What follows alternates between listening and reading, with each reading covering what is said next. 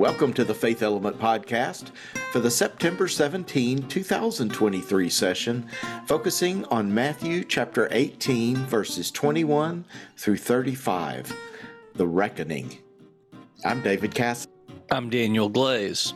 And I'm David Adams. The reckoning. It just, that is so much fun to say. Do y'all want to say it? The reckoning. Can't say it as well as you can. I know. Yeah, I think it would just be weird. It's one of the most, it's one of my favorite things about the podcast is getting to evoke the title. It's a little thing, but it gives me joy. it does. It really does. oh, and dear listeners, this is from the text. So if you're wondering what in the world are they reading, Stephen King, where is Bert? Yeah, it's in Yeah. the text. but before we get to that, I'm wondering if you have either a good uh, story about when you were let off the hook for something or a payback story where, you know, you got a little payback. I'm sure we all could share a story like this, but as a child, I was I, I- argumentative is not quite the right word. I just I couldn't ever stop when it was time to stop, whether it was talking anything. And now I have a, a daughter who has far surpassed her father in this category, and she is she's an undergrad now, but will be going to law school after that, and will make a very fine attorney. But I, I knew I was in for it. I knew I'd gotten the payback when she was probably oh six seven years old and i had told her ella that's enough and she had said okay but I I promise I'm not talking back, but I really need to explain this to you. And I thought, here we go. All right, honey. You, yeah, I'll let you do it. You go ahead and explain this to me. Are we going to call this glaze planing? Uh, oh, that's good. Yeah, that would be. She's a pro, but I love her. I love I love it. I love it. I love it. As far as being let off the hook, this will definitely show my privilege, but there has been more than once that I have been pulled over for speeding and let go without a ticket. So, yes, that's true. and it really was let off the hook because I totally deserve a ticket. I they said I had a little bit of a lead foot. It's better Oh, now, but yeah. it is true. I it's fun to drive fast. I know, I right? just like to. It's just fun. I can't imagine you, Nikki, Dadgummit. driving driving too too conservatively. Oh, good grief, no. With my kids, I'm like, drive like I say, not like I do. Uh-huh. Driving, don't do this, Natalie. Don't do this. Well, I have a pre payback story. Oh, that makes any sense. Way back in the day when I was a youth minister, I discovered that to make a strong youth ministry, you want to create a culture where you practice certain things. And the art of the fine practical joke is it really held our group together.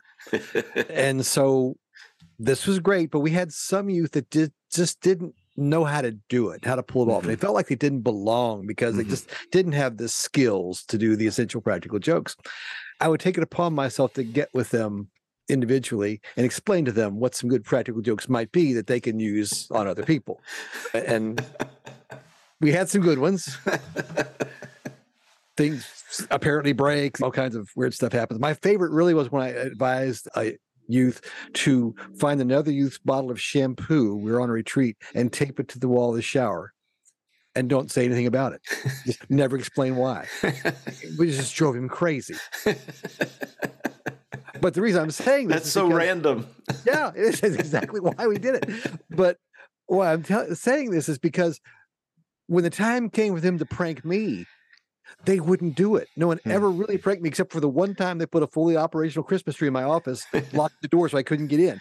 But aside from that, they never pranked me. And after years, when I left the ministry, I was asking them why we did all this pranking. No one ever picked on me. And they- they said, It's because of the things you told us. We were so terrified of the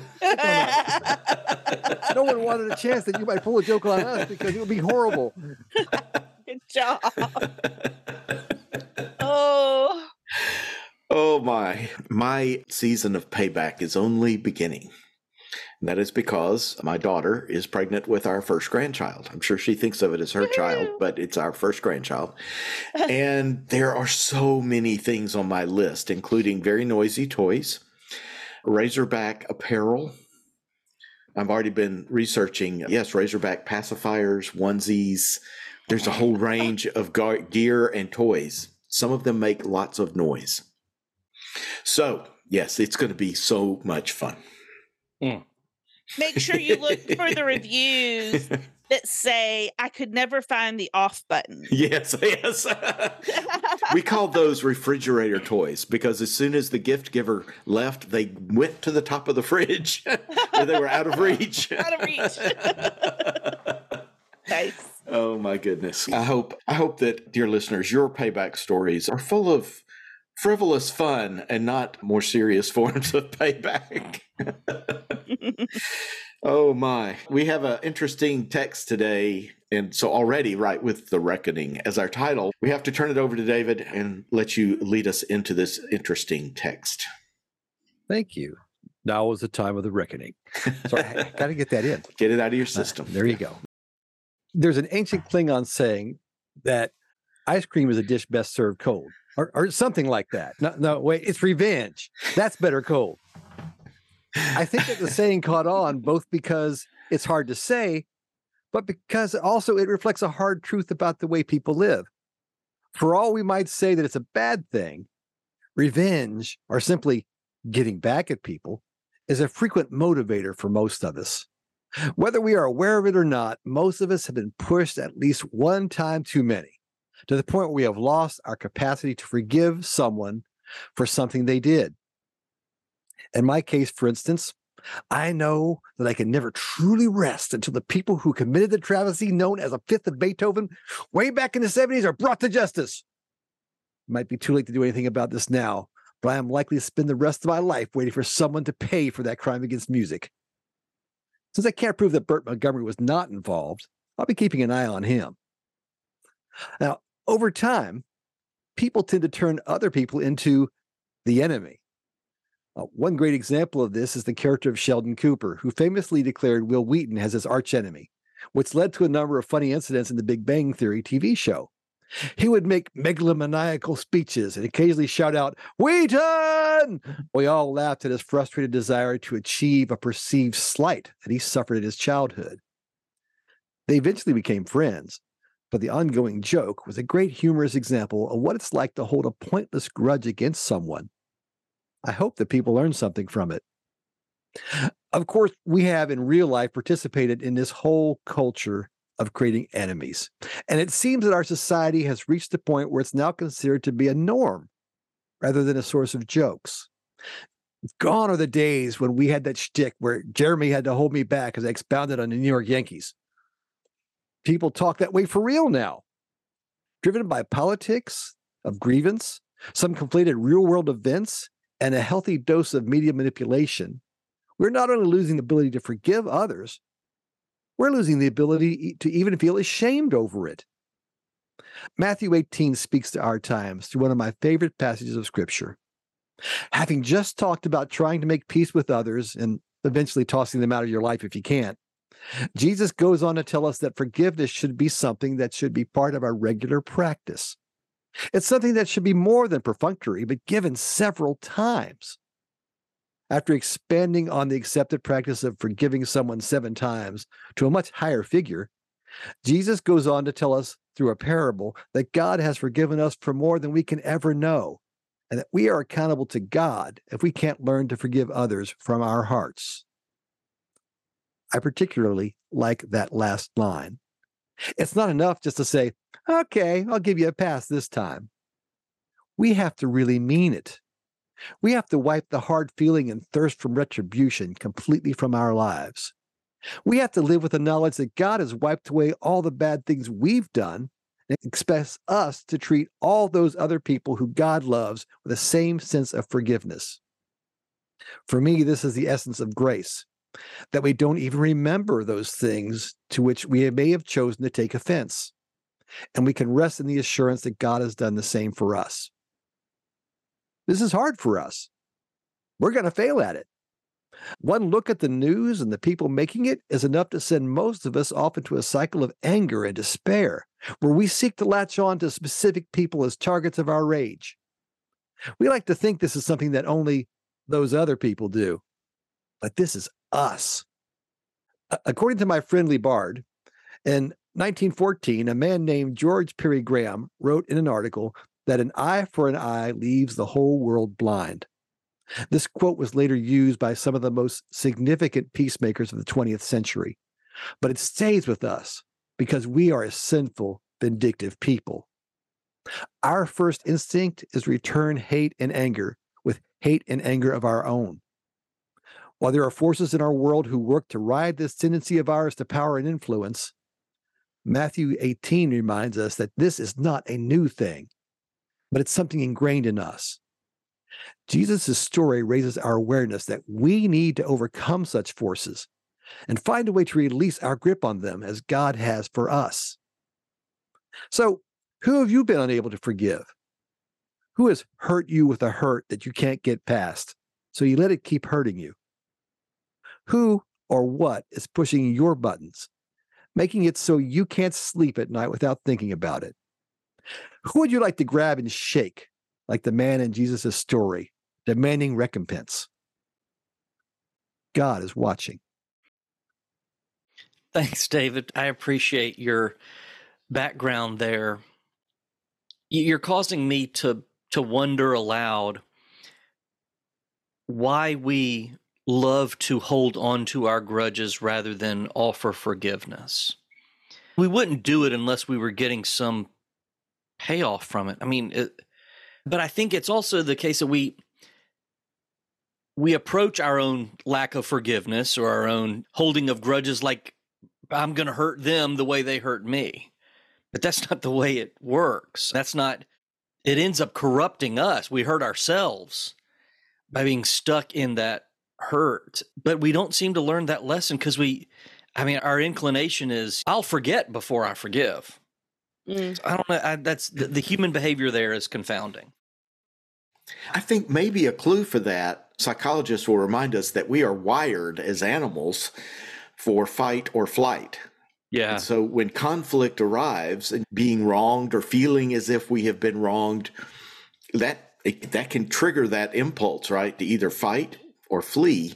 And often we choose fight or and frankly i think our culture as david said encourages us to fight. So i don't know. I know for me that i have learned that one i'm going to have the fight or flight response. I'm going to. It's just going to be there. And so to recognize that first of all and to give myself some room to let that just recognize that's what's going on with me and then to give time for that to wash away or to fade a bit so that I can begin to bring some other attitudes to work. Hopefully hopefully a willingness to talk and to forgive and to show grace. But I have to get past that first. That's me. Yeah. I always find it helpful to look at what's happening in our emotions. And so typically when we are feeling like we, when we have a grudge against someone or when we feel like we want revenge, the emotion there is some form of anger, any raging anywhere from frustration to irate. And what we also know is that often, it's not 100%, but often before we feel anger, there is first a feeling of fear. And so, like, we have this feeling of fear, and then anger comes in order to protect whatever it is we're afraid of losing, right? That's how the emotion works. And I think that the anger part of that protects us as well. And so, what end up happening is I think we can hold on to that because to return back to the fear, which I think is part of letting it go, it makes us vulnerable. And so mm. it's much easier to hang on to that anger because it makes it feel like we have some kind of armor on, where in reality, we're just keeping ourselves from fully experiencing and feel, feeling the fear that caused the anger to come in the first place. But I think we have to acknowledge that fear in order to be able to let it go. It's part of a psychological phenomena that we refer to as cognitive dissonance. Mhm. Yeah, Someone's done something that's knocked us off kilter. And so our, what we think the world should be like suddenly isn't. Something isn't the way we expect it to be. And we just are not equipped to handle that. And it makes us afraid. And so we will react quickly to try to snap back to the mm. world that we want. And it just isn't going to happen. What instead happens is it creates a feedback loop that that feeds on itself and just amplifies itself. It builds and builds. Mm-hmm. And next thing you're storming the Capitol. It works that way when you get you're That pushed to be that angry. and to that point, it also can be reinforced by others, right? So, like when you get into a crowd, that it's like it amplifies that feeling, which is absolutely what we saw happen on January 6th. And I, this may be stating the obvious, but I, I still see it. And so I think it's important to, when we're talking about forgiveness, I, I think it's important for us to be clear about what that process, and I think it is a process, is and is not. Mhm. So I like to think of it as releasing, if we are the ones offering forgiveness, releasing ourselves from the need to be under the weight of whatever happened, to let ourselves out of prison, whatever that best metaphor there is. And I don't think that always has to have a conversation or a, a meeting together, particularly if it's someone who has abused you or even someone who's deceased. I think forgiveness can still be offered, and I think it's more about freeing ourselves. Yeah. Sorry, go ahead. No, I just think you're making a really good point here in that we don't always offer forgiveness to others. We're actually offering it to ourselves. For sure. Ourselves through that. I, I think I really hear you saying that, and it's, it makes a lot of sense. Mhm. I- reconciliation is not required for forgiveness. And in some ways, reconciliation is not the best course of action for either party. If especially if it's in an abusive relationship, that's a relationship that needs to end. But ending a relationship does not mean there can't that forgiveness cannot be found. that was the other thing I was going to say is that forgiveness is not restoration to the way things were. It can it could be. Sure. it could sure. be that there is some there's some broach in the or breach, excuse me, in the relationship and through a process we can restore to be friends again. That is not required at all in, in a I think in a process of forgiveness. It does not mean I, I forgive you so we go back to the way we were before anything happened. It's not that it ever could be, but so I, I wonder if that I'm not ready to forgive that person because I don't know that I can ever be in the same room with them again. That's okay. Yeah. Yeah. I think it's really helpful for us to look at uh, the context in which Jesus has this conversation about forgiveness. There definitely, what we know, scholars have discovered, found out that in this time, rabbis used to have a debate about how often you should forgive someone. People 400 years ago how should you get baptized? Which what's the right way right? And it's like this church debate or here it would have been the synagogue debate. So how often should you forgive? And in the story peter says seven and peter thinks he's being very generous because most rabbis would have said three times and so it is in to that conversation that jesus says we don't know if he says 77 or 70 times 7 it's the greek is weird so the translation is difficult. But the point is he's saying no not 3 no not 7 trust 77 he might as well 777 the point was you just keep going you work toward forgiveness because that is how we are to be oriented. And so it is this it is not a rule or and it's not telling us something we are supposed to do. It is telling us what kind of people we are supposed to be. And i think that is as much for the people we may forgive as it is also about us and our wholeness and our health And I think the story Jesus tells right after that it, it expounds upon this. He tells a story of a king who brings one of his slaves to him and cancels his debt. Then that slave then goes and demands the debt be repaid from those who owe him even a much lesser amount. And there is there's this incredible hypocrisy when we are forgiven, we then withhold that from others. It's I, I wonder if for, forgiveness is like so many other things in our Christian lives that we treat as a scarce resource. There's only so much love, generosity, hope, forgiveness. And so I better withhold it. And I, th- it doesn't mean when we realize how many times we've been forgiven, it just becomes automatic to us. I'm not indicating that there, there's this level of ease with it. But I think it, I, there is something inescapable for me about recognizing that we have been forgiven by others, by God, and so we need to try. And I think that's part of the uh, real challenge of this passage, because even around the fringes of our conversation, you can see in there sometimes that it's very hard for us to understand that we need to be forgiven. Yeah, and Jesus even puts the thing in there about how directly you have to do this. If you don't do this, then God's going to do this to you. There's a charge given to us because it's really easy for us to talk about how we've been aggrieved by people who we don't agree with these days. It's really easy to talk about how we're the right persons, make jokes about the other people, whatever.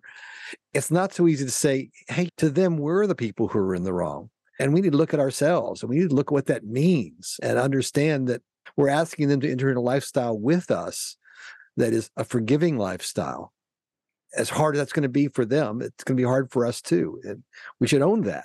I think this passage is also, it can be challenging for us in the sense that it, in telling a story, instead of giving us a rule, forgive X number of times, which is what people wanted, right? And what we want a formula. So it's like the difference between someone saying, here's a bunch of ingredients, go make good cookies Go make good cookies. And, of course, there are 50,000 ways to make good cookies. Or us being told, here's a recipe, go make this recipe. And I think Jesus is doing the first. He's saying, go make good cookies. And there's so many ways to do it. There's endless number of ways to do it. And it's harder to figure out how to make cookies your way than it is to follow a recipe. But we like recipes, right? Especially cookie recipes. I know. Now I'm hungry. Somebody at my house is making cookies right now, and I no. smell it. You had to start me thinking about it. Dead gummit. I would go and say that the reason I like this particular passage specifically, because I seem to want to preach off of it a lot and talk about it a lot, is that for me, it's the roots of our understanding what grace is supposed to be. This idea that we have been forgiven so much that we can't, we don't even know what we've been forgiven for. There's so much of it that having been forgiven like this, surely we can scrape up a little bit of forgiveness of our own for people. We can overlook those places where we've, not that they've done something necessarily wrong, but we've chosen to be offended by them and choose not to be anymore. It chains our hearts so their existence no longer offends us because we should be offering them the kind of grace we've been offered. And I think that we hold on to grace way too tightly in our society. We don't want to offer it. It's a sign of weakness if nothing else, this passage reminds us that you got to let it go. You've got to give it to other people. It's not just yours. Ever, do y'all remember what it f- felt like the first time somebody really forgave you when you knew you messed up? I have this memory of I borrowed my mom's opal earrings. They were her favorite, and it was a really big deal that she let me borrow them and I it was for prom night. And so I went, I had a great time at prom and I came home and sure enough one of the earrings was gone out of my ears and I felt awful, like genuinely felt terrible. And and so when I got home that night and realized the earring was gone, I went to my mom and I had that that feeling of sickness in the pit of my stomach because I just felt genuinely awful. I wasn't really even thinking about getting in trouble. And my mom saw that, looked me a hug, and she said it was going to be okay. I am reminded again of what the gift of grace really means because it is this feeling of, oh, I am going to be okay. We're going to be okay. It's all going to be okay. And I think that when we can tap into our memory of that, maybe it can help us offer it a little more often. I like to quote Frederick Buechner, and he is, as always, eloquent, and in this case, it is the same. He says, When somebody you've wronged forgives you, you're spared the dull and self diminishing throb of a guilty conscience. When you forgive somebody who has wronged you, you are spared the dismal corrosion of bitterness and wounded pride. For both parties, forgiveness means the freedom again to be at peace inside their own skins and to be glad in each other's presence. Hmm. May we take this good advice to heart and live and practice forgiveness and grace as we can. Thank you all for this good conversation. Thank, Thank you. you. Learn more about our Faith Element Bible Study curriculum at faithelement.net. Faith Element is a service of Faith Lab.